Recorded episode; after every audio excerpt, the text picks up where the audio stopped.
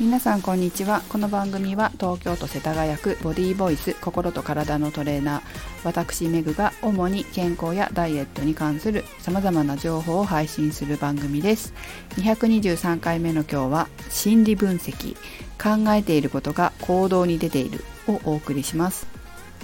昨日 Zoom でえー、ママさんサッカーを教えてもらっていたコーチの送別会を夜やってたんですね。でその送別会の中で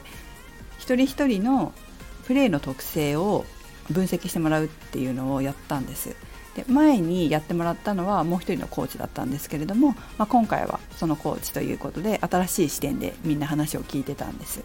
ですごく思ったのはプレーに性格が出てるなっていうことでした。そのプレーの特性コーチが話すプレーの特性がまさにその人そのもので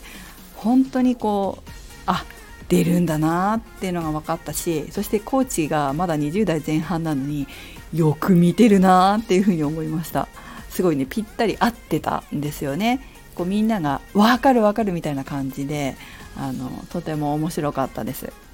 で私は何を言われたかというとちょっと今メモってあるのが2つだけなんですけど走れる人っていうのとサポートがうまいって書いてありました。なんかそんなこと言われた気がしますね。ちょっとあんまり具体的に覚えてなくてごめんなさいでもあのいつも私走ってるんですけど走ってるっていうかそのなるべくこう走るようにしてるんですけどその時にいや絶対にこうずっと走れる人でいたいなっていうふうには思ってるんですね。というのもうちの父はもうすぐ70になるんですけどあのスポーツクラブで時速10キロ以上で12キロっつったかな走ってるんですってで結構スピード速いんですよ。70代で。で父もサッカーずっとやってたし最近は忙しくてやれてないって言ってたけれどもなんかそういうのっていいじゃないですか。なか私もやっぱり60とか70とか80とか90とかになっても走ってたいなと思うのでうん、やっぱ走れる自分が誇らしいなっていうふうに思って 思って普段から走ってるからそれが出てたのかなと思ったりしたんですけどあとはサポートがうまいっていうのはうん、やっぱ全体を見てどこに自分が行ったらみんなが活躍できるのかなっていうのを考えたりとかどうやったらその人の特性を生かしながら勝てるのかなっていうのは私足元はすごい下手くそですよ。下手くそだけどでもその中でどういうふうにしていったらあの勝てるかなとかっていうのはこうよく考えて動いてるっていうのがあるので、まあ、コーチはそこを見てるんだなっていうふうに感じました。サポートがうまいっていう言葉で表現してたのともう一個なんか言ってたんですよね。なんかその全体を見ている自分がどこに行ったらいいのかっていうのを見てるんだと思うみたいなことを言ってたんですよね。だからこうすごい見てるな若いのによく見てるなっていうふうに思いました。そこまでこう考えられるかと思ってね。だからこそこう人ってこう考えてることが行動に出るんだなっていうのはすごくね胸にあの刺さるじゃないけど改めて思いました。私自身もパーソナルトレーニングは特にそうなんですけどやっぱりその人の動きにその人の性格が出るんですよ、まあ、動きだけじゃなくて、えー、体の硬さとか柔らかさとか関節の可動域とか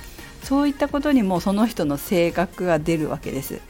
まあ、これ科学的に科学的っていうかな言うとやっぱりその考えること例えば悩みがあったりすることで精神的に緊張すると緊張している状態が続いてくるとあのインナーマッスルが硬くなってきたりとかもしますし、えーと、なんかこう我慢したりとかしてると、まあ、外側の筋肉も硬くなったりするだろうしそういうこうなんていうか体の反応ってあるじゃないですか。そこがやっぱりねどうしてもその考えたこと頭の中で感じたことや考えたことっていうのが体の反応として出るのでどうしてもその人の体に見れば体を見れば性格とかが分かっちゃうんですよ傾向があるんでやっぱりねどうしてもだから結構、まあ、ちょっと今日朝のツイッターとかインスタグラムとかでは書いたんだけれども体は嘘をつかないんですよこれはこの嘘をつかないには2種類あって例えばトレーニングを、えすると筋肉がついたりとかまあ、柔軟何かこうストレッチとかやると体が柔らかくなったりする。まあ、それはそのやったらやった分だけ体って答えてくれるわけです。それやり方が間違ってなければね。でその嘘をつかないっていうのとその考えてることが出てるよ。性格が出てるよっていう嘘をつかないっていうのもあるんですよ。まさにそれだなというふうに思いながら昨日そのプレースタイルの特性っていうのをコーチの話聞きながら感じました。とても面白かったです。でちなみにですねこれって変えられるんですよ。体の特性っていうのは変えられて多分あの性格が変わるとプレースタイルも変わるはずですね。あちょっと待ってそれちょっと順番に話すわ、えーと、まずは体が変わると性格が変わるはその思考が変わるとその考えてること例えばストレスが減ったりすれば体がこうふわふっとね呼吸が息が抜けてえー、ていうの？体がこう、まあ、軽くなるでしょ？ストレスとかがなくなると、まあ、そういうのと同じようにその考えてることが変わると体も変わるし逆に体を変えることで、えー、メンタルにアプローチしていくっていうこともできます。でそうすると、まあ、どちらからもアプローチするのが一番早いんですけど、えー、性格も変わっていきます。それとそのプレイスタイルに関してもおそらく今は私はこういう、えー、と全体を見るっていうのはインストラクターという仕事をしていたのでもちろん当然ながらやっぱり全体を見て指導するわけですよねレッスンって。全員のお客さんを見て安全かどうか楽しんでるかどうかっていうのを見ながらレッスンしてるわけです。だからそういう習慣がつきますよね。みんなを見てみんなのあのなていうかな。様子を見るっていう習慣がついてるのでそれができるんだけれどもそうじゃない時、まあ、学生だったりした時って私実はあの集団集団っていうかそのチームプレーがすごい苦手だったんですよ。もう自分勝手だったんで。で自分勝手ですごい傲慢なのだったのであのすごくねチームプレーが苦手な時があったところがあったんですよ。まあ、できることももちろんできる時もあるんだけれどもそれは多分自分が威張ってられる時で。そうじゃない時はなんかいじけてるみたいな感じな子供だったんで、そうするとこうチームプレーが苦手でワンマンだからサッカーとかだったらもしかしたらあのすごいそういうプレーをしてたんだと思います。ところがこ